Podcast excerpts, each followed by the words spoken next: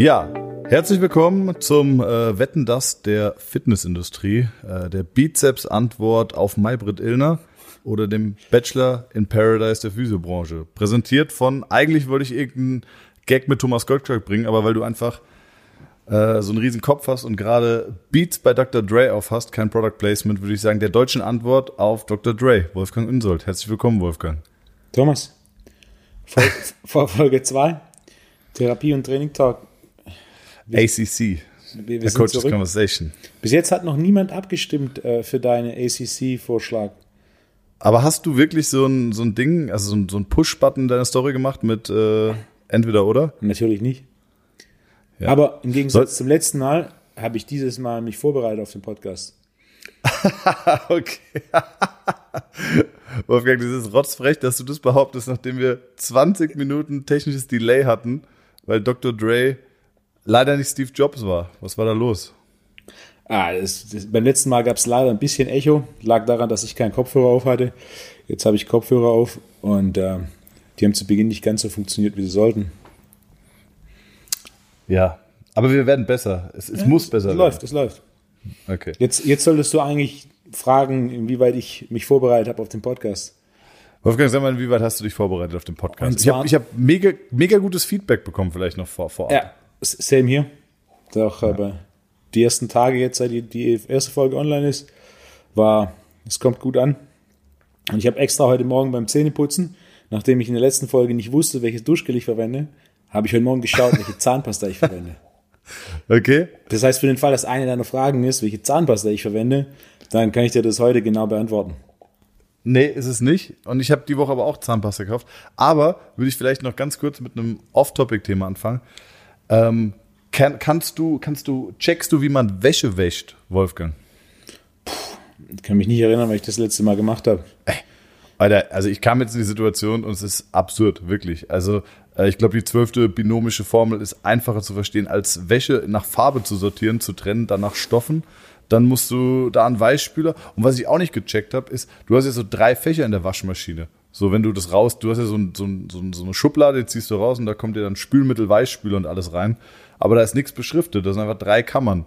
Also habe ich einfach so über alle drei Kammern so ein Drittel so vergossen von allem. Da habe ich gedacht, da kommt es auf jeden Fall an. Quer drüber. Ja, genau. Hast du mittlerweile rausgefunden, wo was hätte rein sollen? Zu 100 Prozent nicht, absolut nicht. Also ich habe keine Ahnung, es, ist, es ist auch so schwer, es interessiert mich nicht. Ich glaube, du bist ähnlich, ne? Für Dinge, die dich interessieren, da brennst du, kannst dich überdurchschnittlich viel damit beschäftigen. Für Dinge, die dich nicht interessieren, fuck.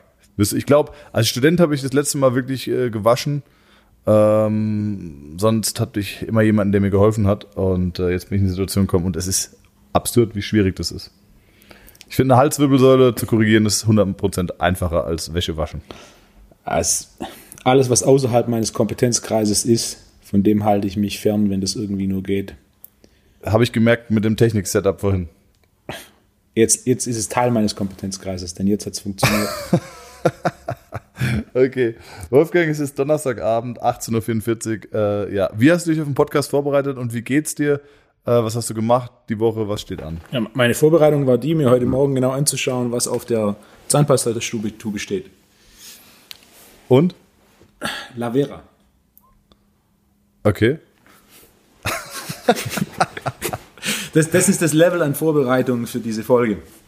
Na, aber ich habe tatsächlich, ich habe eine E-Mail bekommen Anfang der Woche von Assis, ähm, unbekannterweise, der mich gebeten hat, ob wir nicht das Thema Bandscheibenvorfälle, speziell Bandscheibenvorfall und ein schweres Krafttraining ein bisschen ansprechen können, was ein schönes Thema ist. Er hat selber da ein bisschen von sich erzählt, dass er CrossFit gemacht hat, sich direkt im ersten Wettkampf die Bandscheibe im unteren Rücken rausgeschossen und äh, dann aufgehört mit CrossFit, mit dem Krafttraining gemacht und jetzt hat er wieder Probleme. Und jetzt ist so seine Frage, wenn du zum Arzt gehst, hörst du da relativ schnell nie wieder Sport machen. Ich denke, die meisten sind sich da einig, das ist keine Lösung. Was kann er machen an Training? Wie kann er dem vorbeugen? Aus Sicht von Therapie und Training ist das eine schöne Frage. Deswegen dachte ich, ähm, lass uns die mit einbauen. Absolut. Äh, Also vielleicht kann das ja so auch das immer wiederkehrende Thema der heutigen Folge sein. Äh, bevor ich darauf antworte, du hast mich so ein bisschen heiß gemacht. Du hast mir gesagt, dass du irgendeinen Sponsor aufgetrieben hast. Ah ja, Tatsache. nachdem wir in der allerersten Folge, also quasi Folge 0, die nie veröffentlicht wurde, über das Thema Sponsor gesprochen haben und Ja. wir beide uns einig waren, dass wir bisher schon Anfragen hatten, aber nichts hat gepasst, habe ich tatsächlich wenige Tage später eine Anfrage gekriegt. Von Dildo, von- Dildo, Dildo King eine E-Mail bekommen. De deutlich passender, deutlich passender. du kommst nie drauf. Warte, darf ich raten? Okay, gib mir einen Tipp, gib mir einen Tipp. Getränk. Boah, Getränk, oh, oh, Powerade, Gatorade? Ah, ganz, ganz weit weg. Champagner. Okay, safe, nehmen Ah. wir das an. Da, die, Okay. die Anfrage kam und dann dachte ich, also ich muss, ne? Aber 100 Prozent. Ja, da, da geht nichts dran vorbei. Ich habe jetzt auch der, das erste Paket bekommen.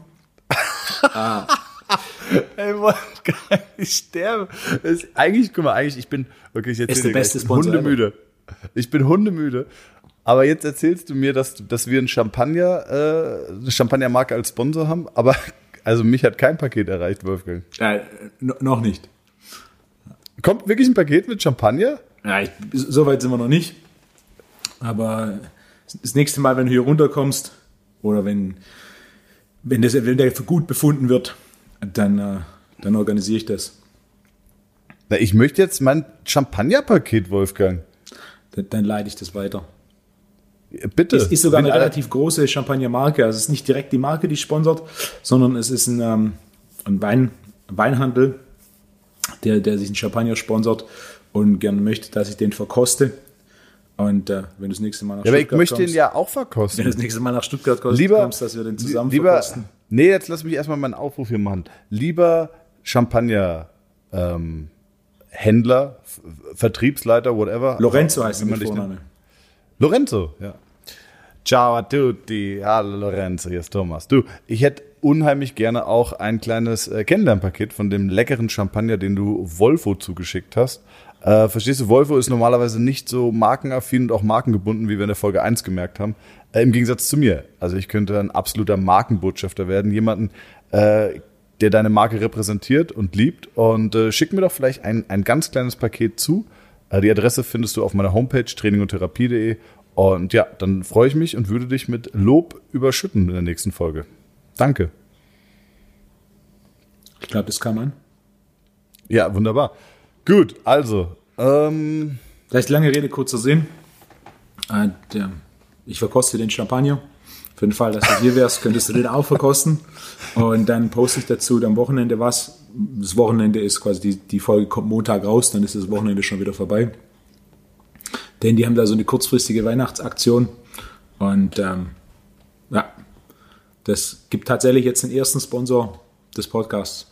ja, Wolfgang. Und es ist Champagner. Das ist wahrscheinlich Ja, das ist ein Novum im Bereich Podcast zum Thema Training und Ernährung bzw. Therapie. Das war schon immer mein Traum, von einer Champagnermarke gesponsert zu werden. Ich bin so kurz davor, das zu erreichen. Aber das kann jetzt nicht sein, dass du der alleinige Profiteur davon bist. Also das prangere ich an. Und ähm, ja, ich hoffe, dass sich das jetzt noch reguliert. Äh, bevor wir irgendwie zu diesem inhaltlichen Thema kommen, würde ich sagen, lass uns doch einfach mit der Standardfrage starten. Ich finde es eigentlich eine geile Standardfrage. Was geht ab? Was, was ist die Woche passiert? Was war Neues? Was gibt's Aktuelles bei dir? Dann machen wir es bei mir und dann steigen wir so ein bisschen in die Thematik ein, oder? Schieß los. Ich habe das letzte Mal angefangen. Heute du. Ähm, okay, ich war am, am Wochenende, letztes Wochenende habe ich Seminar gehalten. Äh, es war cool, hat richtig Spaß gemacht, trotz äh, Hygieneauflagen und Corona-Maßnahmen. Wir waren, äh, wir waren 20 Leute in einer 350 Quadratmeter großen Halle mit massivem Abstand und äh, definierten Partnern und allen möglichen Hygieneauflagen, Lüften und allem drum dran. Das hat gepasst, das war gut, ähm, kam tolles Feedback. Und dieses Wochenende kommt äh, jetzt am Samstag, heute ist Donnerstag, Samstag früh kommt das äh, HR-Fernsehen. Das ist ein relativ bekannter großer Sender hier im, im, in Hessen. Ich glaube, der über- empfängt man auch überregional äh, oder national mit Satellitenschüssel oder whatever. Und die machen einen Bericht über mich. Und zwar geht es, vielleicht interessiert dich das auch, es geht um eine Reporterin, die fünf Fitness-Apps oder fünf Fitness-Tools testet. Und ich bin quasi der Experte, der diese ganzen Tools nochmal aus Expertensicht bewerten soll. Und sie macht quasi diesen Erfahrungsbericht. Äh, darunter ist einmal, ich weiß nicht, ob du das schon mal von gehört hast, Zombie Run. Kennst du das? Boah, nie gehört. Was ist das? Ich, habe es auch nie davon gehört. Es ist wohl eine App, die dich dazu motivieren soll, zu laufen äh, und als würdest du von Zombies verfolgt werden. Und die dich dann wohl motiviert, in verschiedenen Intervallen irgendwie schneller oder langsamer zu rennen. So habe ich es verstanden. Ähm, mal sehen, was würdest du davon halten spontan? Die Frage ist die Nachhaltigkeit. Ne? Also, es hört sich cool an. Die Frage ist der Umsetzung. Machst du das ein, zwei Mal oder? Ne? Kann es mir auch nicht so gut vorstellen. Dann wird getestet Peloton, dieses okay, äh, Cycling-Bike. Cool. Genau. Shoutout an der Stelle an Erik Jäger, den Hauptstadttrainer, sehr guter Freund von mir, und Irene Scholz, äh, die andere Peloton-Trainerin. Die kommt morgen aus London geflogen, äh, kommt auch zur Behandlung und haut dann weiter ab. Ich glaube, das kann ich erzählen. Das ist nichts Geheimes. Verstößt gegen keine Patientengeheimnisse. Genau, Irene kommt morgen. Ähm, dann habe ich aktuell einen Top, Top, Top Bundesliga-Fußballer, einen der absoluten, vielleicht Top-Ten-Spieler gerade in Behandlung bei mir. Ähm, das ist auch relativ spannend, weil in der ersten Behandlung ging gar nichts. Ich konnte, dem, ich konnte nichts für ihn tun, weil der so viel Spannung auf dem System hatte. Und das ist dann krass, weil der hat, eine, hat schon eine Anfahrt, ne? Und den dann zu überzeugen, dass er jetzt in seiner Freizeit bitte noch zwei und drei und viermal kommt. Ähm, in der zweiten Behandlung ging der schon deutlich mehr. Aber du hast immer wieder diesen Behandlungsdruck von Anfang an irgendwie zu performen. Und das ist schon, äh, das ist schon auch ja, spannend. Und dann musst du, wie gesagt, auch sehr viel zwischenmenschlich und empathisch arbeiten, um ihn davon zu überzeugen, dass du sein Problem verstehst und auch die Lösung kennst und äh, dass es einfach ein bisschen mehr Zeit bedarf.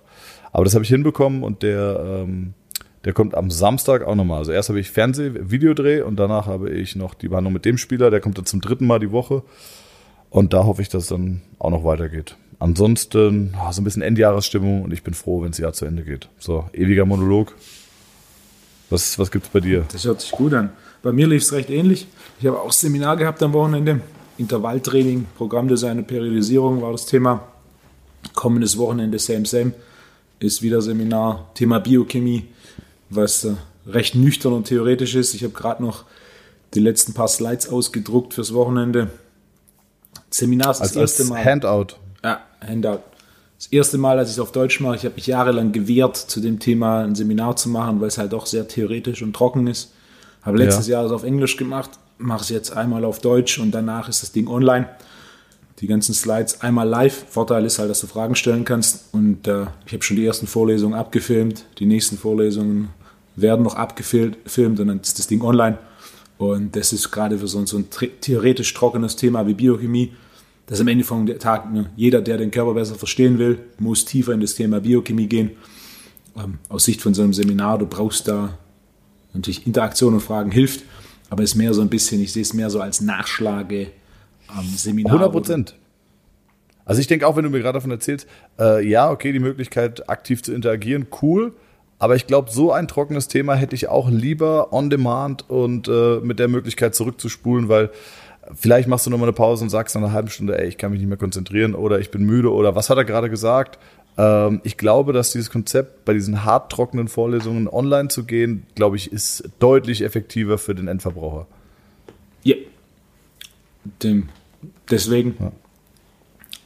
Und du kannst natürlich auch in einem halben Jahr oder einem Jahr oder in eineinhalb Jahren nochmal reingehen. Und was war da nochmal zum Thema Insulin- und Blutzuckermanagement? Wie, wie war das nochmal mit dem Immunsystem? Ja, ja wie war das nochmal mit den Neurotransmittern? Und dann einfach mal wieder so ein bisschen als Refresher, was natürlich bei Live-Seminaren da nicht so geht. Und ja, deswegen bin ich jetzt ganz dieses Wochenende live, was ganz gut ist. Und dann das Ding finishen, dass alle Vorlesungen in den nächsten zwei Wochen online sind. Und das ist das nächste Projekt abgeschlossen. Krass, mega. Wann machst du, machst du zu über die Jahre? Nee, bei mir ist, ist immer ganz ruhig. Das heißt, dass ich zumache oder wegfahre, ist, ist nicht passiert in den letzten zehn Jahren. Da Krass. kann ich ein paar Sachen, paar Sachen abarbeiten und dann ist ja eh, was ist dieses Jahr, Ende der Woche, Wochenende, die Weihnachtsfeiertage. Bei dir? Ich mache ich mach zwei Wochen zu. Okay. Ich bin froh, wenn ein bisschen Ruhe ist. Äh, da hat man so ein bisschen Zeit, auch administrativ oder, oder Büroarbeit so ein bisschen nachzuholen und aufzuarbeiten und dann irgendwie entspannt ins neue Jahr starten. Ähm, Gut, dann würde ich sagen, lass uns doch mal starten. Bandscheibenvorfall. Was, was sagst du zu dem Thema? Ja, grundsätzlich einer der ersten Punkte, die ich immer Leuten mitgebe, die mit einem Bandscheibenvorfall kommen. Es ist deutlich häufiger, dass jemand einen Bandscheibenvorfall hat, als dass man vermutet. So einer meiner Favorite Perlen. Es gibt eine Studie mit Highschool Baseballspielern. Also Highschool, das ist so 16, 17, 18. Und über 80 Prozent der Baseballspieler, die asymptomatisch waren, hatten laut äh, Scan Bandscheibenschäden. Was meinst du mit die, die, Asymmet äh, die asymptomatischen von keine Schmerzen? Okay, okay. Also ja. 16, 17, 18-jährige Baseballspieler, alle hatten keine Rückenschmerzen. Über 80 Prozent hatten okay, nachweisbar klar. Bandscheibenschäden. Baseball ist natürlich auch ein bisschen Thema aufgrund dieser Rotation. Lendenwirbelsäule mag die Rotation nicht so gerne. Und natürlich Rotation und hohe Kräfte wie im Baseball. Da hat dann vielleicht die Lendenwirbelsäule bisschen mehr Stress, den sie aushalten muss bei jungen Baseballspielern als bei vielen anderen. Nichtsdestotrotz ist ein gutes Beispiel, okay, Bandscheibenschäden und Symptome korrelieren nicht so stark wie oftmals vermutet, nach dem Motto, es tut weh, also ist da was kaputt, oder es tut nicht weh, also ist da nichts kaputt. Und gleichzeitig natürlich auch noch, äh, das sind 16, 17, 18-Jährige, die Sport machen. Während oftmals ist so ein bisschen, na, du machst keinen Sport, deswegen hast du Bandscheibenvorfall oder bist jetzt halt alt, deswegen hast du Bandscheibenvorfall. Das ist nicht, nicht zwingend so gegeben. 100 Prozent. Also ich habe in meinem Leben, in meiner Praxis vielleicht äh, gehabt vier oder fünf Bandscheibenvorfälle, wo ich gesagt habe, sorry, behandle ich nicht, ähm, bitte geh zum Arzt, lass dich nochmal checken. Ähm, ja, weil genau wie du sagst, niemand lässt sich ja, wenn er gesund ist und keine Schmerzen hat, untersuchen und ein MRT machen. Wenn du aber Probleme hast und du gehst dann in ein MRT oder lässt dich äh, bildgebend untersuchen, ja. Und ich meine, die bildgebende Diagnostik, das klingt immer wie so ein, wie so ein Rant, ähm, wenn ich das erzähle. Das soll es gar nicht sein. Ich finde, ist ein Wunderwerk der modernen Technik, ja. Ich, ich finde das total klasse. Aber es wird viel zu schnell, wie du selber sagst, eins und eins zusammengezählt. Das heißt, der Patient, der Rückenschmerzen hat, plus ein bildgebendes Verfahren, das irgendeine strukturelle Veränderung aufzeigt und schon heißt es, naja gut, das ist ein Bandscheibenvorfall. Ob der aber vielleicht alt ist und schon viel länger da ist, das mag man dann meistens nicht zu sehen. Ich hatte, wie gesagt, ich hatte drei, vier Patienten in all den, ich mache jetzt über zehn Jahre. Ähm, wenn du die Zeit siehst, die ich am Patienten bin, habe ich 15 Jahre Berufserfahrung. Ähm, habe ich vielleicht drei oder vier Leute gesehen, wo ich gesagt habe, okay, krass, das ist wirklich ein Bandscheibenvorfall. Äh, dahingegen hatte ich ganz, ganz, ganz viele Leute, die krasseste Schmerzproblematiken hatten. Ich hatte Leute, die im Liegentransport ähm, mit umgeklappter Rückbank von Freund oder, oder Familie hergefahren wurden, weil sie sich nicht bewegen konnten und konnte denen wunderbar helfen. Also in den meisten Fällen würde ich sagen, ist es mit großer Wahrscheinlichkeit kein Bandscheibenvorfall.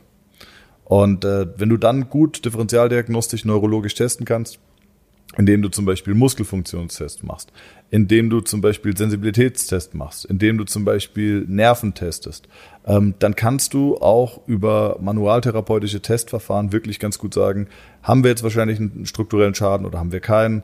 Passt es zusammen, passt es nicht zusammen? Und ähm, ich bin ein großer Freund davon, erstmal manualtherapeutisch durchzuchecken, ähm, bevor man wirklich sagt, okay, riesen MRT und, und, und, und, und, ja. Das, das Thema MRT ist ein interessantes. Und äh, da gibt es eine Studie aus Florida. Die, ah, ich weiß. Kennst du die? Ich, ja, hast du mir mal erzählt? Hast, also ich habe die, ich hab die Studie von dir. Ah. Ich verkaufe sie in meinen Seminaren immer als meine eigene Weisheit, aber in Wirklichkeit ist es deine. Erzähl sie, ich kenne sie, sie ist super.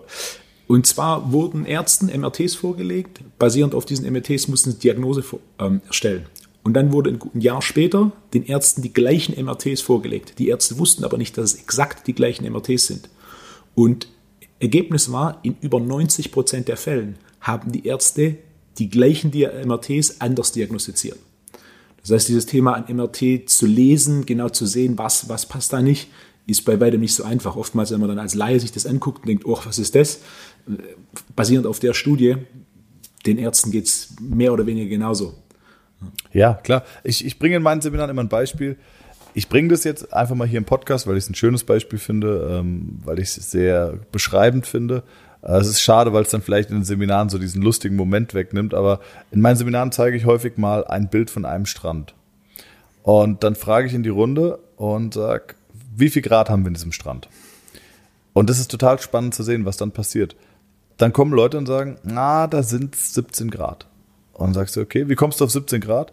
Naja, da sind Fußabdrücke im Sand, aber man sieht keinen im Wasser schwimmen. Also ähm, es wird wohl so warm sein, dass man barfuß läuft, aber keiner ins Wasser geht. Also äh, da waren schon die wildesten Theorien von Leuten, die da wirklich ganz konkrete Antworten hatten. Und die einzige Antwort ist, äh, die einzige Antwort ist keine Ahnung.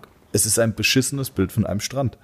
Es können minus vier Grad im Februar auf Sylt sein oder es können 30 Grad auf Barbados sein.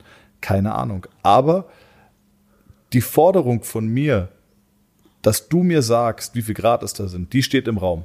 Und die Forderung nach Kausalität, also wie erklärst du dir auch noch diese Zahl, wie kommst du da drauf, steht auch im Raum. Und was macht der Mensch? Er trifft irgendeine Aussage, die für ihn plausibel ist und versucht irgendeine Erklärung dafür zu finden.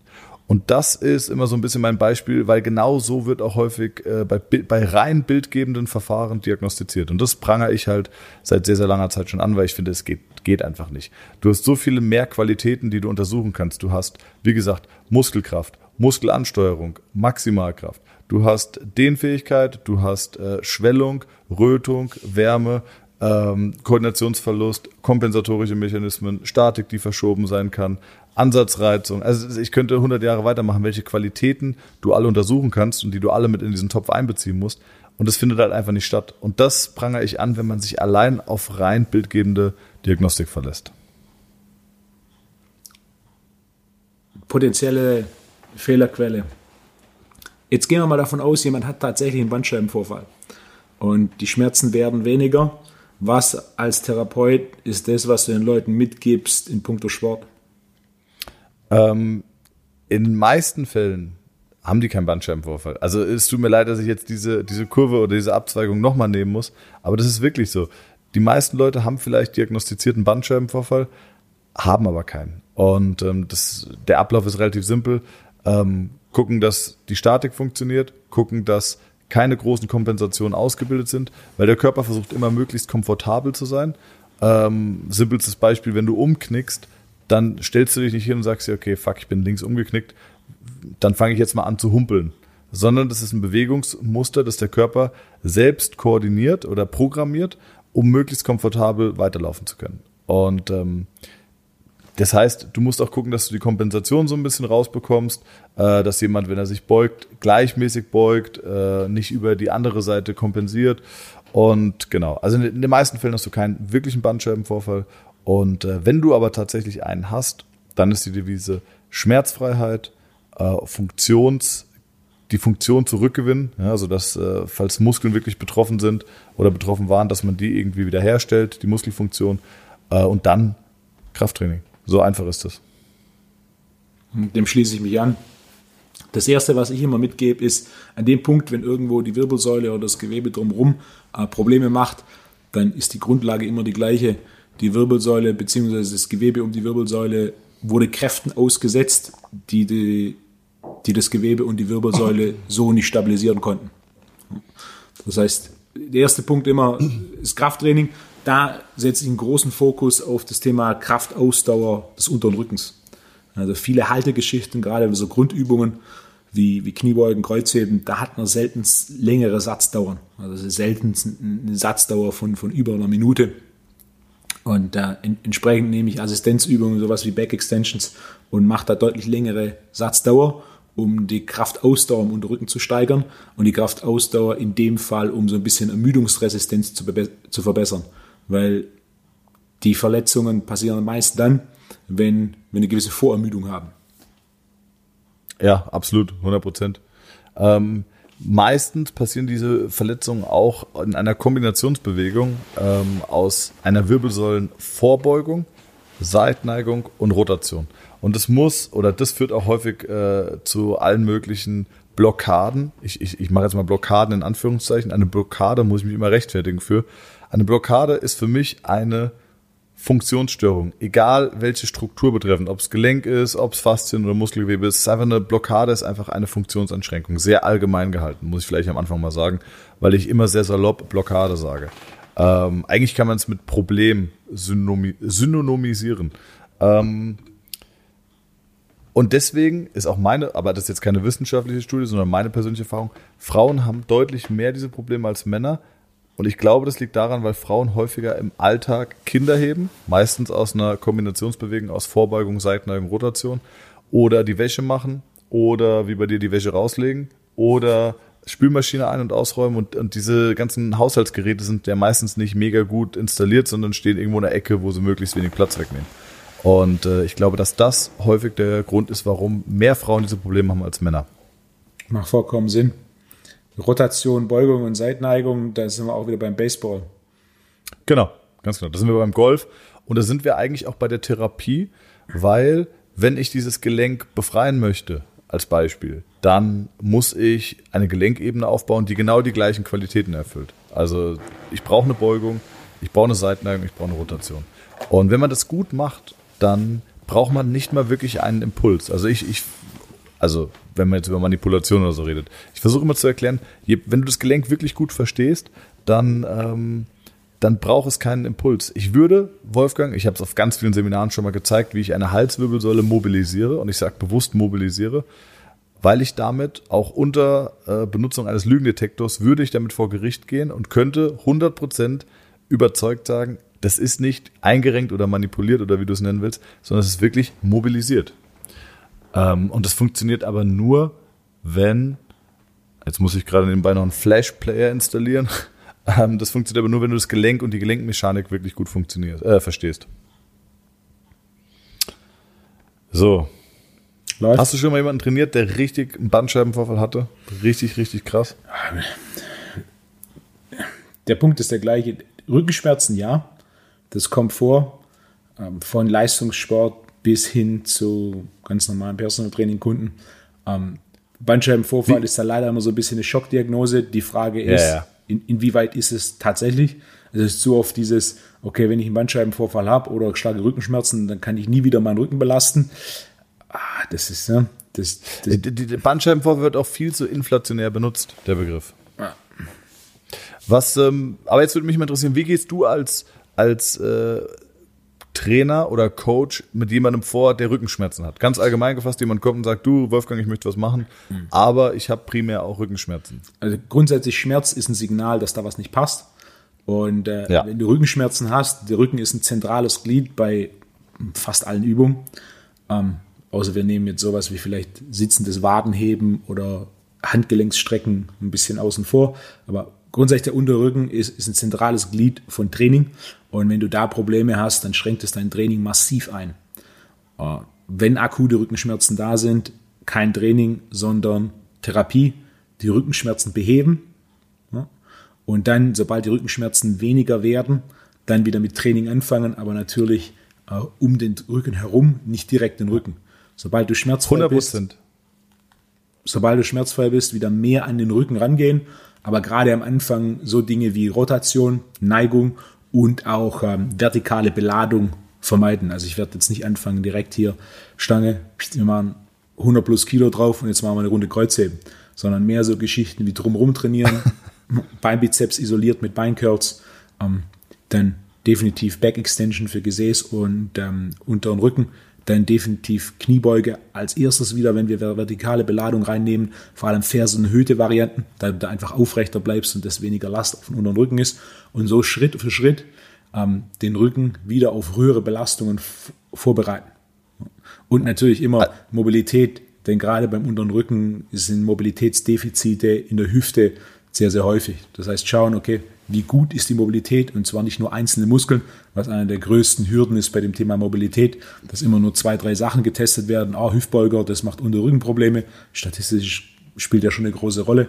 Bei mir so gut, also hm, kann auch sein, dass es bei dir der Hüftbeuger in Ordnung ist, aber die Hüftrotatoren sind das Problem. Das heißt, ja. Mobilität immer genau schauen.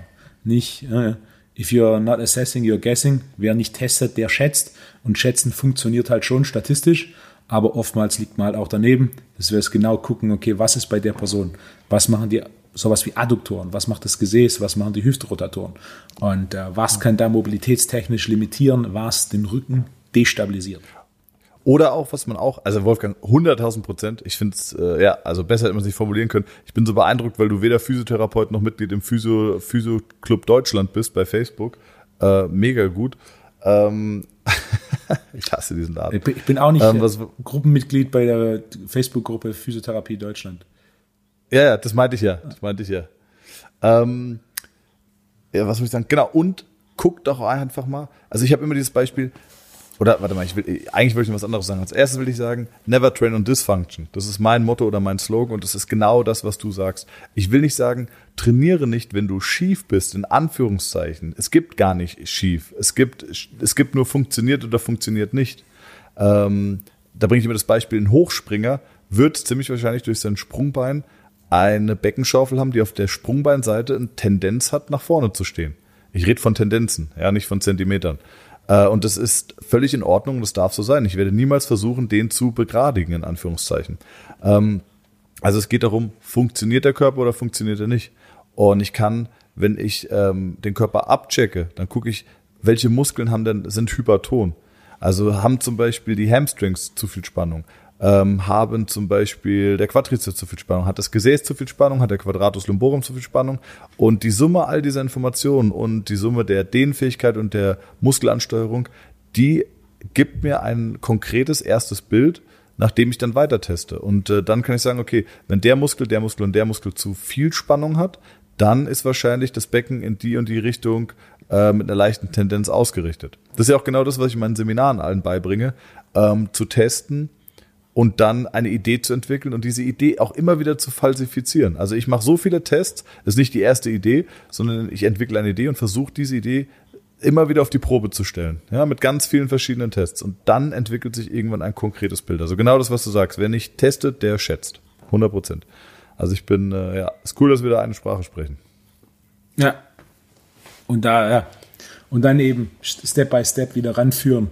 Und gerade so, so, so Aussagen wie nie wieder Training und so weiter. Beim Unter- und Rücken eine Sache, vor allem die, die länger trainieren, bei sowas wie Kniebeuge und Kreuzheben, was ich regelmäßig sehe, der Detraining-Effekt, also wie schnell du eine körperliche Leistungsfähigkeit verlierst, ist unterschiedlich schnell bei unterschiedlichen Körperpartien. Und sowas wie der Unterrücken verliert relativ schnell seine Kraft, während die Beine, insbesondere Quadrizeps und Hamstring, das nicht tun. Und da habe ich dann oftmals ah, okay, krass oftmals Fälle von Trainierenden, deren Beine relativ hohe Gewichte bewegen können, aber der Unterrücken kann die nicht, vor allem bei mehreren Sätzen, sauber stabilisieren. Und auf einmal ist dann so, ah, ich kann nicht Kniebeugen machen, weil jedes Mal, wenn ich über 180 Kilo gehe, ähm, macht mir dann Rücken, mein Rücken Probleme. Deine, deine Beine können die 180 Kilo bewegen, aber dein Rücken kann sie nicht stabilisieren. Das heißt, mal zwei Schritte zurück, regelmäßiger trainieren, regelmäßiger den Fokus auf Grundlagen des unteren Rückens setzen, inklusive Hypertrophie und Kraftausdauer und dann nach und nach sich wieder steigern. Denn je höher die Leistungsfähigkeit, desto mehr Zeit muss auf Vorbereitung gelegt werden. Also nicht einfach Krass. jetzt mal ein paar Wochen oder Monate nicht Kniebeugen machen und dann wieder anfangen und dann denken, oh ja klar, ich kann das Gewicht ja bewegen, also bewege ich das Gewicht langsam, langsam machen. Ne? Nach und nach die einzelnen Glieder der Kette wieder anpassen. Sowas wie Quadrizeps und Beinbizeps, das verliert relativ langsam Kraft. Der Unterrücken tut es relativ schnell. Und dann ist es nicht die Schuld von den Kniebeugen, dass du ab dem Gewicht Rückenprobleme kriegst, sondern es ist die Schuld mangelnder Vorbereitung auf Kniebeugen mit den Gewichten. Krass, mega gut. Also vor allem, glaube ich, schwierig für Leute, die mal ein gewisses Kraftniveau hatten und äh, wie du selber sagst, auch das Kraftniveau in den Beinen noch irgendwie haben und dann aber merken, es funktioniert nicht. Also bei mir ist es auch so, ich habe letztens zum Beispiel, ich habe lange keine, keine Beine trainiert. Ähm, jetzt habe ich mal wieder, ich glaube, vier Sätze mit 70 Kilo oder 75 Kilo gemacht, zehn Wiederholungen, einfach mal reinzukommen. Und von der Kraft 0,0 Problem. Aber es hat natürlich die Pumpe mhm. richtig, die ging richtig hoch, es war sau anstrengend. Ähm, ich habe einmal, ich habe schon einmal 165 wirklich tief gebeugt. Also ich hatte mal ein Kraftniveau, bin weit davon weg und du merkst aber, die Kraft ist da und es ist gar nicht die, die Kraft ist nicht der limitierende Faktor, sondern es sind viele andere physiologische Faktoren, die äh, die Leistungsfähigkeit bei der Übung bei mir im Moment viel mehr limitieren als die Kraft in den Beinen. Ja, ich hatte mal eine lustige Geschichte. Schwedischer Kollege von mir, äh, früher ambitionierter Powerlifter, auch recht Achso, ich dachte Skateboardfahrer na, ambitionierter Powerlifter. Recht gutes Kraftniveau, äh, Kreuzheben, Kniebeugen im Bereich von 300, Bankdrücken knapp 200. Ähm, also Kraftniveau war da, aber jahrelang kein Training. Und dann hat er einmal gemeint, er muss jetzt zur S-Bahn sprinten.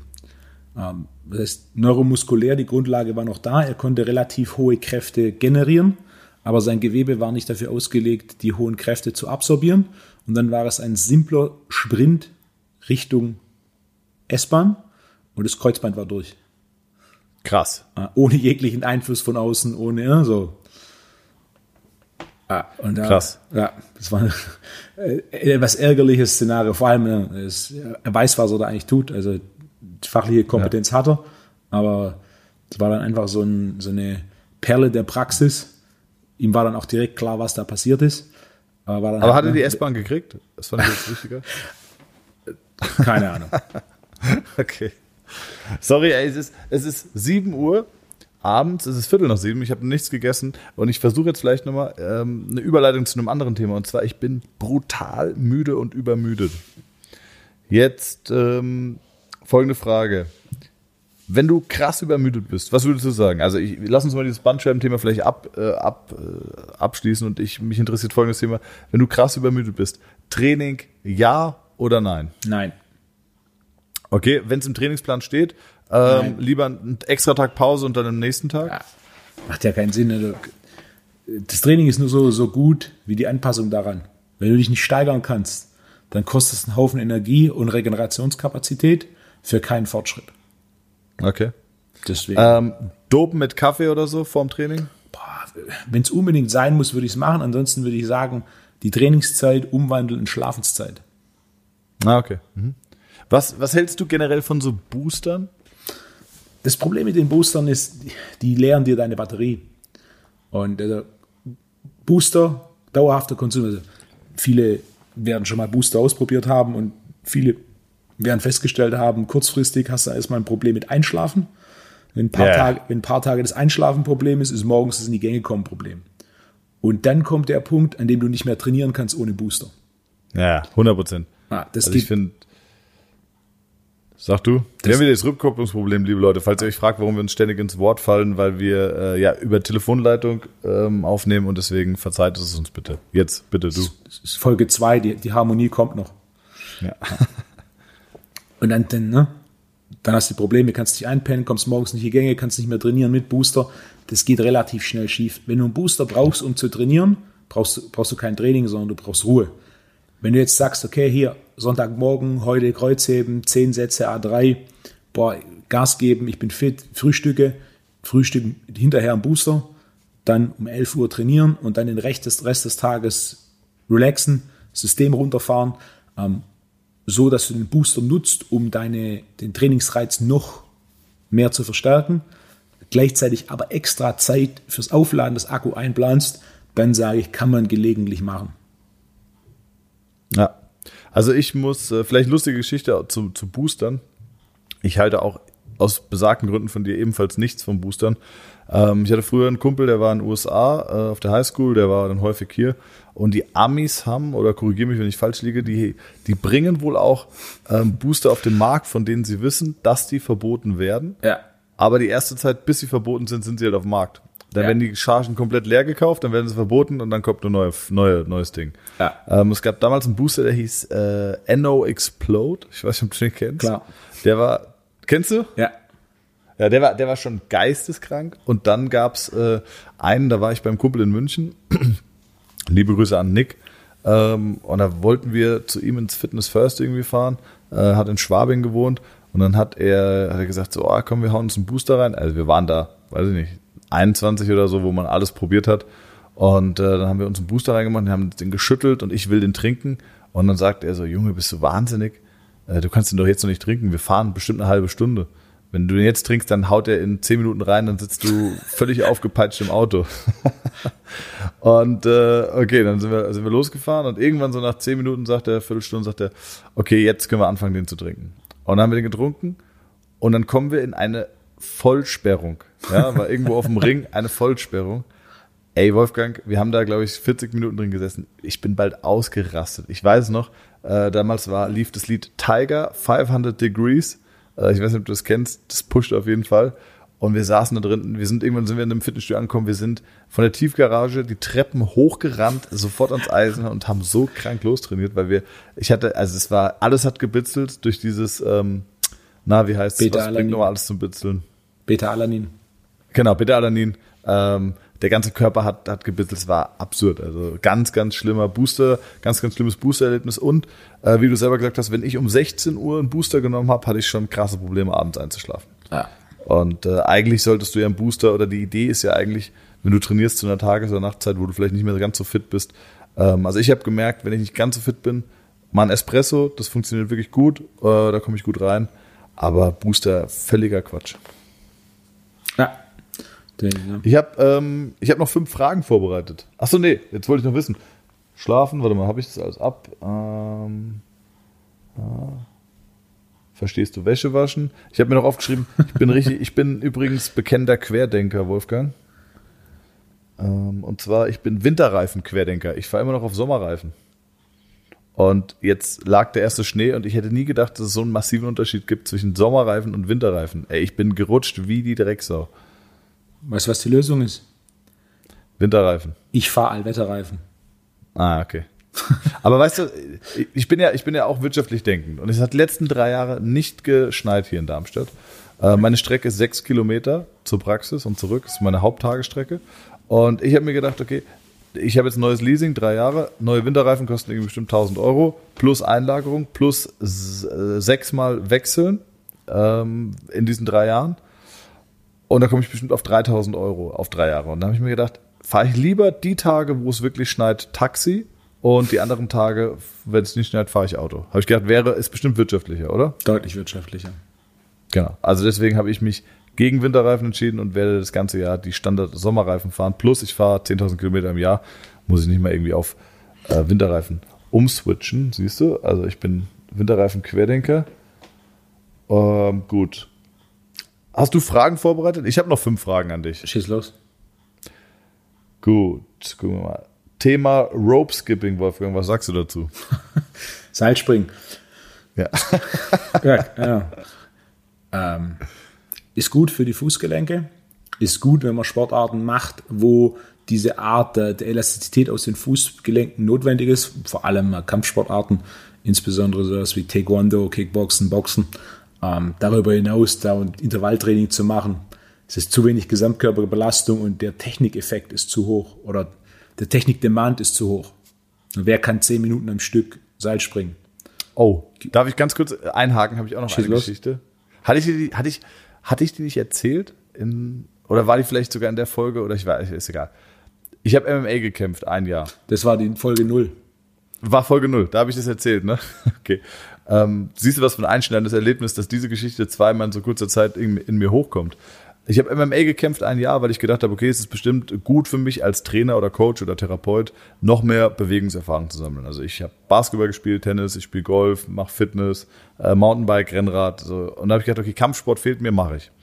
Ein Jahr MMA gemacht und das erste Mal, als ich ins Muay Thai Training gegangen bin, also ich habe mit Kickboxen angefangen, ähm, war, hatten wir, sagt der Mann genau, ran an die Seile, Männer. Und dann haben wir uns die Seile geschnappt, sind Seil gesprungen und ich dachte, okay, fünf Minuten machen wir uns locker warm. Und dann waren sieben Minuten rum und er hat nicht äh, Pause gesagt. Und ich dachte, okay, vielleicht hätte er die Uhr nicht im Blick. Aber bei zehn Minuten wird es bestimmt vorbei sein. Dann waren irgendwann zwölf Minuten rum. Wir sind immer noch gesprungen. Und dann äh, hat er uns wirklich 15 Minuten Seil springen lassen. Das war in jedem Training so. 15 Minuten. Ich habe die ersten zwei Trainings nach dem Warm-up quasi abbrechen müssen, weil ich Krämpfe in den Waden hatte und konnte, weißt du, auch barfuß, dann noch auf so einer Weichbodenmatte, wo es noch mehr Kraft kostet, da rauszuspringen.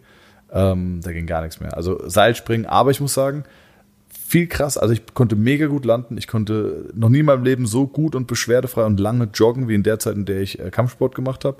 Also die positiven Effekte sind schon wirklich nachhaltig und wirklich groß. Yep. Was mich zu Frage 2 bringt. Wo glaubst du, könntest du größere Erfolge erzielen, Wolfgang, heute noch in deinem Leben? Rope Skipping oder Capoeira? Fuck. Rope Skipping. Ja. ich habe mir die vorgestellt, wie du Capoeira machst, bin ah, gestorben. Ja, ich glaube, es ist äh, koordinativ, ist natürlich Rope Skipping deutlich einfacher und äh, ja. Varianten ärmer als Capoeira. Ach, Capoeira. Aber könntest du dich beim Capoeira vorstellen? Also ich, ich stelle mir gerade dich beim Capoeira vor. Ja. Capoeira mit zwei Meter. Aber ich habe, ich, ich, es sind zwei, also bewegliche zwei Meter. Okay. Das heißt, ähm, für diesen Live-Podcast, der nächstes Jahr geplant ist, studierst du Okay, pass auf, okay, Wolfgang, pass auf, pass auf, pass auf. Du kommst mit dem Skateboard und machst irgendwie einen Olli und ich komme mit Capoeira-Moves rein. Das wäre ein relativ großer Aufwand. Aber kannst, kriegst du einen Olli hin?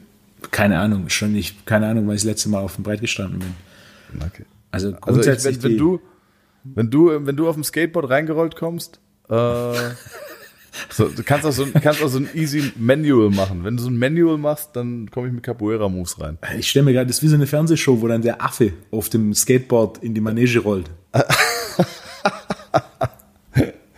okay, warte. Äh, dann, was hatte ich noch? Frage 3. Wie sieht die optimale Ernährung vor dem Training auf, aus? Also ich habe zum Beispiel mal Carb Cycling probiert. Mhm. Ähm, damit kam ich ganz gut zurecht, ist mir aber einfach zu aufwendig. Und äh, was würdest du sagen, wie ist die optimale Training, optimale Ernährung vor dem Training? Wann, was und wieso?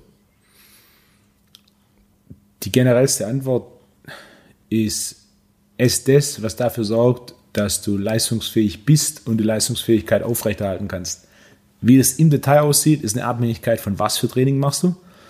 Ist es Krafttraining mit, mit niedrigen Wiederholungen, mit hohen Wiederholungen? Ist es Intervalltraining? Ist es konstantes Ausdauertraining? Ähm, das ist Punkt Nummer eins. Und Punkt Nummer zwei ist dann, wie gut verträgst du Kohlenhydrate, beziehungsweise wie gut ist dein Blutzuckermanagement? Also statistisch gesehen, was ich empfehlen würde, ist eine kleine Menge an Protein mit, mit ein klein bisschen Fett. Den wenigsten würde ich Kohlenhydrate vor dem Training empfehlen, in den wenigsten Fällen. Es gibt natürlich Ausnahmen, die sagen, ich esse jetzt hier whatever. Spaghetti Carbonara. Spaghetti Carbonara, wo ist da das Protein? äh, aber im, im Speck im, im oder Speck im Ei. In den Eiern und in den Nudeln. Ja. Ja, drei Proteinquellen. ja, logisch. Oh, ich bin aber auch schön leichtes Publikum heute. Äh, Reis, Reis und Hühnchen wäre so ein Klassiker. Der eine oder andere wird davon müde.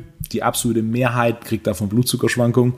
Ähm, dementsprechend für die meisten sowas wie ja, eine, Handvoll Nüsse oder eine, ein Esslöffel Nussmus, wenn es jetzt nachmittags ist oder wenn es eine richtige Mahlzeit ist, aber ein bisschen äh, Gemüse und Fisch oder Fleisch, so ein Stück Lachs, ein paar Kirschtomaten dazu, ähm, abhängig von der Tageszeit. Protein plus okay. kleine Menge Fett Kohlenhydrate nur in bestimmten Szenarien für Menschen, die damit sehr gut zurechtkommen. Weil der eine oder andere sagt, hey, ich, ich esse Haferflocken zwei Stunden vor dem Training, danach kann ich super trainieren, ich steigere mich jedes Mal, Training läuft, wunderbar, Gratulation, weitermachen. Ähm, das trifft aber halt nicht auf alle zu. Okay. Was ist du gut. im Training? Ähm, Spaghetti Carbonara in der Regel. Du lachst, aber es kommt schon hin, häufig. Die Spaghetti Carbonara, die isst du gerne. Ey, love it, wirklich super. Also hier, hier gibt es einen guten, so, hier gibt so einen Classic Italiener in Darmstadt. Äh, ist auch so gut jeder meiner Kumpels aus Berlin. Also egal, ob es äh, Dennis, der Yoga-Trainer ist, äh, Hammer Berlin, Hauptstadttrainer, alle, die hier waren, ähm, haben immer, die führe ich alle aus ins äh, Alex Raket natürlich mit seiner Physiofreundin, Shoutout auch an der Stelle. Ähm, führe ich alle aus ins Sanremo, ist ein kleiner Italiener, der gibt es seit 40 Jahren super gute, äh, basic italienische Küche. Du kannst alles essen.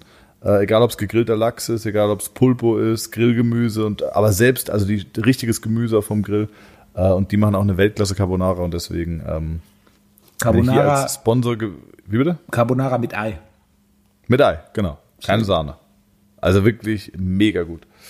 Ja. Ähm, aber bei mir ist es auch immer ein bisschen spontan. Heute zum Beispiel hatte ich einen Kunden, der äh, hatte seinen Termin verwechselt, hat gesagt, sein Termin wäre nicht um neun, sondern um zehn. Und dann warte ich immer so 10, 15 Minuten an, also Anstandsminuten, dann rufe ich den Patienten an, weil ich auch nicht unnötig Stress verbreiten will. Und sage, hier, wie sieht's aus, kommst du noch? Und dann gemeint, ah fuck, ich dachte um 10, ich fahre jetzt gerade los. Und dann habe ich gemeint, nee. Und äh, dann habe ich auf einmal 45 Minuten Gap zwischen den zwei Patienten. Und dann trainiere ich auch bei mir im Studio. Und dann geht es relativ spontan und deswegen kann ich mein Essen nicht so richtig aufs Training vorplanen oder abstimmen. Hast du schon mal Pasta Amitriciana gegessen? Amatriciana? Nee. nee. Ich auch nicht. ich habe es aber schon ein paar Mal gehört. Und letzten Montag wurde mir genau erklärt, ähm, was genau das ist, was recht interessant ist. Und zwar kommt es ursprünglich aus Rom. Und zwar, was du machst, ist, du nimmst der Schweinespeck und zwar von der Schweinebacke. Das ist so ein bisschen Fleisch in der Mitte und, und oben und unten ist es komplett weiß. Und dieser Speck ist, dieses Weiße ist so weich, dass du es in der Pfanne auslässt, sodass du am Endeffekt nur noch dieses Fleisch in der Mitte hast und der weiße Speck komplett weg ist. Und sobald du diesen Speck ausgelassen hast, kippst du passierte Tomaten drauf und äh, lässt es einfach ohne es zu rühren eine Stunde stehen. Und wenn es dann fertig ist, machst du Pecorino, also so Schafskäse, drüber reiben und rührst es rein und dann ist quasi fertig. Geil. Hört sich verdammt gut an. Ich habe heute. Er hört sich mega gut an. Dieser Schweinespeck aus der Schweinebacke, Guanciale heißt er, habe ich heute Morgen gekauft. Ähm, jetzt teste ich das mal morgen an. Mal ein bisschen Hühnchen dazu, glutenfreie Pasta. Ähm, riecht gut, hört sich gut an. Jetzt, äh, jetzt koche ich das morgen mal. Geil, schick mal ein Foto. Mache ich. Ich. Nächste Woche kann Mega ich dir erzählen, wie es war. Oh ja, bitte. Musst du, musst du jetzt aber selber dran denken. Du bist selbst für deine Notizen verantwortlich, Wolfo. Ja, Musst du selber reinschreiben. Weil ich weiß, ich kenne das aus meinem eigenen Podcast. Ähm, man, man kündigt so viel an und macht es dann trotzdem nicht. Also bitte ähm, Erfahrungsbericht der Zubereitung dieses Essens. Ich, ich habe schon, ich hab schon Und? zwei Notizen. Zum einen muss ich dir mitteilen, wie der Champagner geschmeckt hat. Oh, fuck, ey. Aber ich ich hätte ihn- so ich gerne dieses ihn schon. Wie, wie viele Flaschen hast du da geschickt bekommen? So ein Karton. Ah, sechs. Aber ich kenne ihn schon. Ist sogar einer der, der fünf Ja, aber dann hättest du ihn doch erst recht an mich weiterleiten können. Aber ich bräuchte danach schon, ich muss dann schon nochmal nachverkosten lassen. Ja, aber ich will doch auch, ich will doch auch hier den, den, den, den Champagner. Ja, wer weiß, vielleicht, vielleicht bauen wir das noch aus. Ne? The Winecast war ja auch so eine Idee, die ich mal vor einem Jahr hatte. Ja? Ja. Wein, Ähm, ja, Weinkultur der, äh, unserer Generation näher bringen. Wo wir gerade bei Kultur sind, nochmal ganz kurz Frage 4. Schaust du eigentlich Fußball-WM oder EM? Teilweise. Also, ich könnte mir, genauso wie ich mir äh, dich nicht auf dem Skateboard oder bei Capoeira vorstellen kann, konnte ich mir jetzt nicht vorstellen, wie du so im Miro Klose-Trikot das äh, definitiv mit, nicht. ja, mit Bier vor der Glotze sitzt. Äh, Kein, kein Bier, kein Miroklose. Also was ich tatsächlich tue, ist, ähm, mittlerweile gibt es ja auf YouTube immer die Zusammenfassung. Wenn du die mal ein paar Mal geschaut hast, dann werden die dir auch wieder vor, vorgeschlagen. So beobachte ich im Endeffekt, ähm, wie die zwei besten deutschen Mannschaften spielen. Und da schaue ich mir die Zusammenfassung an. Ähm, und dann, wenn es WM oder EM ist, gucke ich mir teilweise Spiele an, aber nur, nur wenn es mich unterhält. Okay. Die Zusammenfassung von Deutschland gegen Spanien habe ich auch angeschaut. Okay. Äh, 4-0 ging es aus, oder? 6-0. Aber es ist 6-0. eine lustige Geschichte. Und zwar Halbfinale Deutschland gegen Brasilien. Ja, das weiß ich. Ich habe noch gearbeitet. Und dann wurde ich auch von, von einem Kunden gefragt, was meine, ähm, was meine Prognose wäre. Und dann habe ich gemeint, also die Ideallösung für mich wäre, es steht zur Halbzeit 3 zu 0, weil dann kann ich pennen gehen und bin morgen früh frisch. und sei er dann tatsächlich, war, war glaube 5-0 zur Halbzeit und ich bin in der Ja. Halbzeit pennen gegangen. Wahnsinn. Am nächsten Vielleicht Morgen habe ich gesehen, dass es 7 7-1 war. Vielleicht kleine, kleine Anekdote. Ich glaube, dass ich die erzählen darf. Aber äh, Kevin Großkreuz ist ja Weltmeister geworden, ohne eingewechselt worden zu sein in der Nationalmannschaft. Und in dem Spiel, als Deutschland auch äh, krass geführt hat, hat Bastian Schweinsteiger zu Jogi Löw wohl gesagt, äh, Jogi, bringen Kevin. Und dann wollte er ihn bringen und hat ihn auch irgendwie schon wohl zu sich gerufen. Also nagelt mich nicht drauf fest, wenn es, oder Kevin, wenn du das hörst, Basti, wenn ihr das hört, dann korrigiert mich nochmal bitte. Ähm, und er wollte ihn bringen und hat festgestellt, scheiße, ich habe schon dreimal gewechselt. Und dann musste, musste ich wieder hinsetzen. Ja? Das wäre Kevins Einsatz gewesen. Ähm, letzte Frage vielleicht noch. Was ist deiner Meinung nach Darmstadts bester Exportschlager? Markus Rühl oder Thomas Armbrecht? Merk. Ja. ja, okay. Das war die rationale, Buh, nüchterne. Antwort. Sau die langweilige Antwort. Ich hatte noch auf der, ich hatte noch die Quidditch Hochschulmannschaft der TU Darmstadt. Hast du schon mal gesehen, wie, ne, wie Leute Quidditch spielen? Quidditch, du ist doch das, das ist doch das von Harry Potter, da muss man doch fliegen. Exakt. Nee, nicht in Darmstadt. Die TU Darmstadt, da auch mal Grüße, sportliche Grüße an die TU Darmstadt Quidditch Hochschulmannschaft. Die wurden nämlich vor ein paar Jahren, glaube ich, äh, deutscher Hochschulmeister und die laufen dann mit so Besenstielen, einfach nur so Besenstöcken zwischen den Beinen rum. Kein Witz. Kannst du im Hochschulstadion beobachten. Die trainieren auch regelmäßig, haben zweimal die Woche Training und äh, ja, sieht sehr eigen aus. Und diese Grundschule heißt TU Darmstadt. Nein, nein, das ist die Technische Universität. Das ist äh, keine Grundschule, das ist eine Universität. Für alle, die das nicht glauben, inklusive dir, googelt bitte TU Darmstadt Quidditch. Und dann seht ihr, wie die Leute alle mit diesen Stöcken da zwischen den Beinen rumlaufen. Ich, ich, ich bewerte das nicht, ich erzähle euch das jetzt einfach nur. Dann war Ja, meine so. Nachfrage nach der Grundschule eine Bewertung. Ja, ja, kann man schon sagen. Kann man schon sagen. Du hast da ein bisschen bewertet, finde ich gut. Auch mal leben und leben lassen, Wolfgang. Kein Hey. Gemecker über Geschmäcker. Nein, nein, nein, nein. Ja. Das war rein zu Unterhaltungszwecken. Ähm, ja, gut, das war es dann eigentlich auf meiner Agenda. Hast Markus, du noch irgendwas? Markus Rühl kommt aus Darmstadt. Markus Rühl kommt aus Darmstadt, ja. Wohnt äh, oder hat eine Zeit lang neben einem Fußballer gewohnt, den ich betreut habe auch. Cool. Markus Rühl, ich, ich kann mich noch erinnern, als ich das erste Mal ein Markus Rühl-Video gesehen habe, ähm, dass ich mich immer noch daran erinnern kann, zeigt, wie eindrucksvoll es war. Markus Rühl hat ein eigenes Fitnessstudio noch hier. Und ich habe einen Kumpel, der hat sich irgendwann mal ein Personal Training bei Markus Rühl gegönnt. Für, ich glaube, 250 Euro oder so. Ey, der macht richtig viel Personal Training. Ja, Also hab ich auch. richtig teuer. Ja.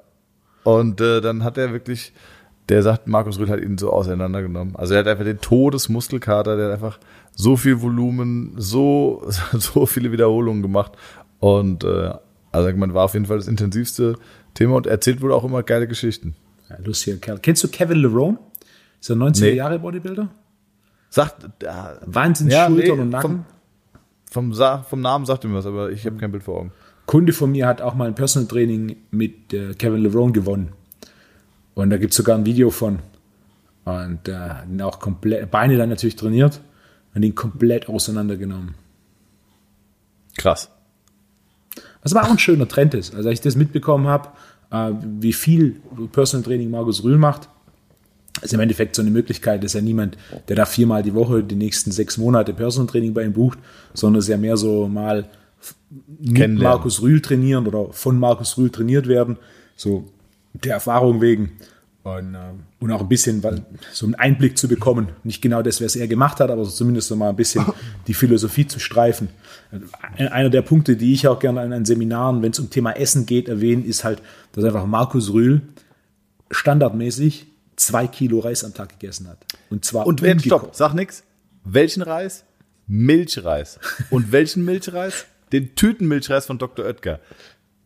Mit das ist nämlich der- Ananas drin, Ananasstückchen. Das ist nämlich, darauf wolltest du hinaus, oder? Na, mein Punkt war, dass es zwei Kilo Trockengewicht Reis sind am Tag. Aber, aber, aber checkst du, wie er das gemacht hat? Weil ich habe mich auch lange Zeit mit dem beschäftigt. Ähm, und der hat gesagt, der Tütenmilchreis von Dr. Oetker, also ist jetzt, es gibt auch andere Hersteller, beziehungsweise mittlerweile halt keine mehr.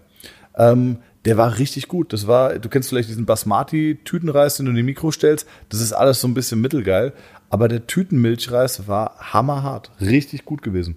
Und äh, da hast du einfach ein bisschen Milch reingemacht, den reingestellt und du hattest super geilen Milchreis. Der war sofort fertig innerhalb von eineinhalb Minuten.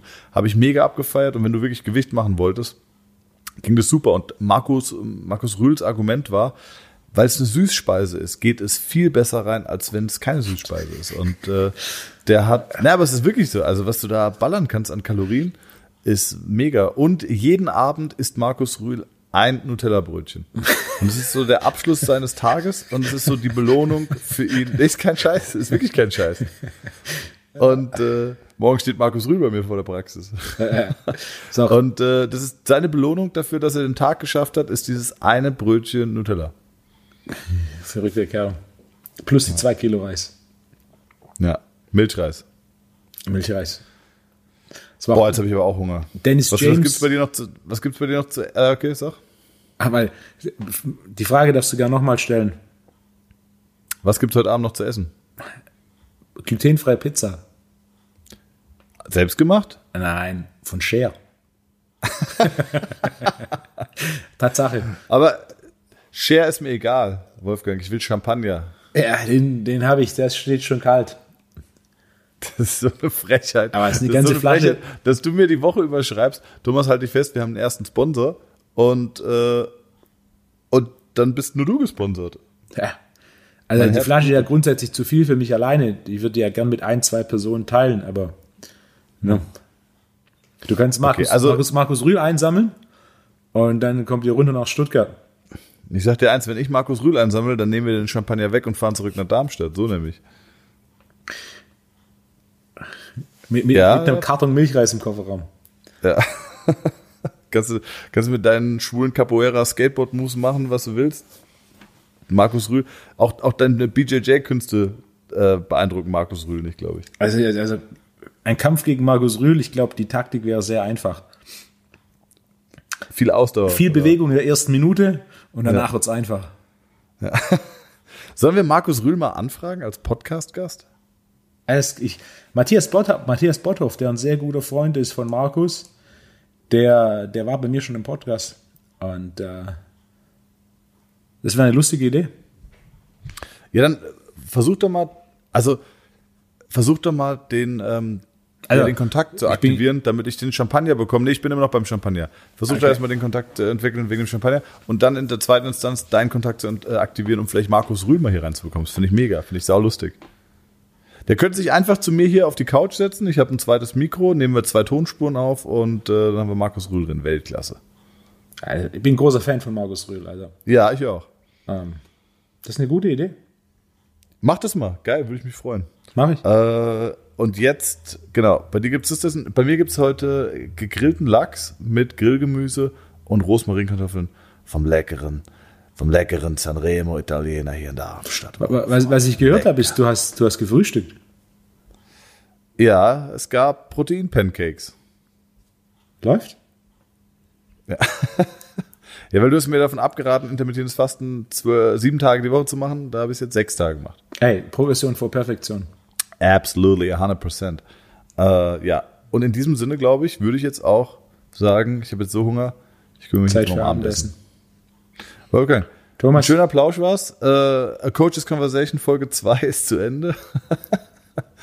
und äh, ja, wenn euch das gefällt, gefällt liked, liked unsere Seiten, abonniert uns, wenn ihr uns sponsern wollt. Äh, wenn ihr meint, dass ihr einen spritzigeren Champagner habt, als den, den Wolfgang bekommen hat, schickt ihn mir. Und äh, ich freue mich, wenn wir uns nächste Woche wieder hören. Wolfgang, bleibt gesund, liebe Grüße und einen schönen Abend.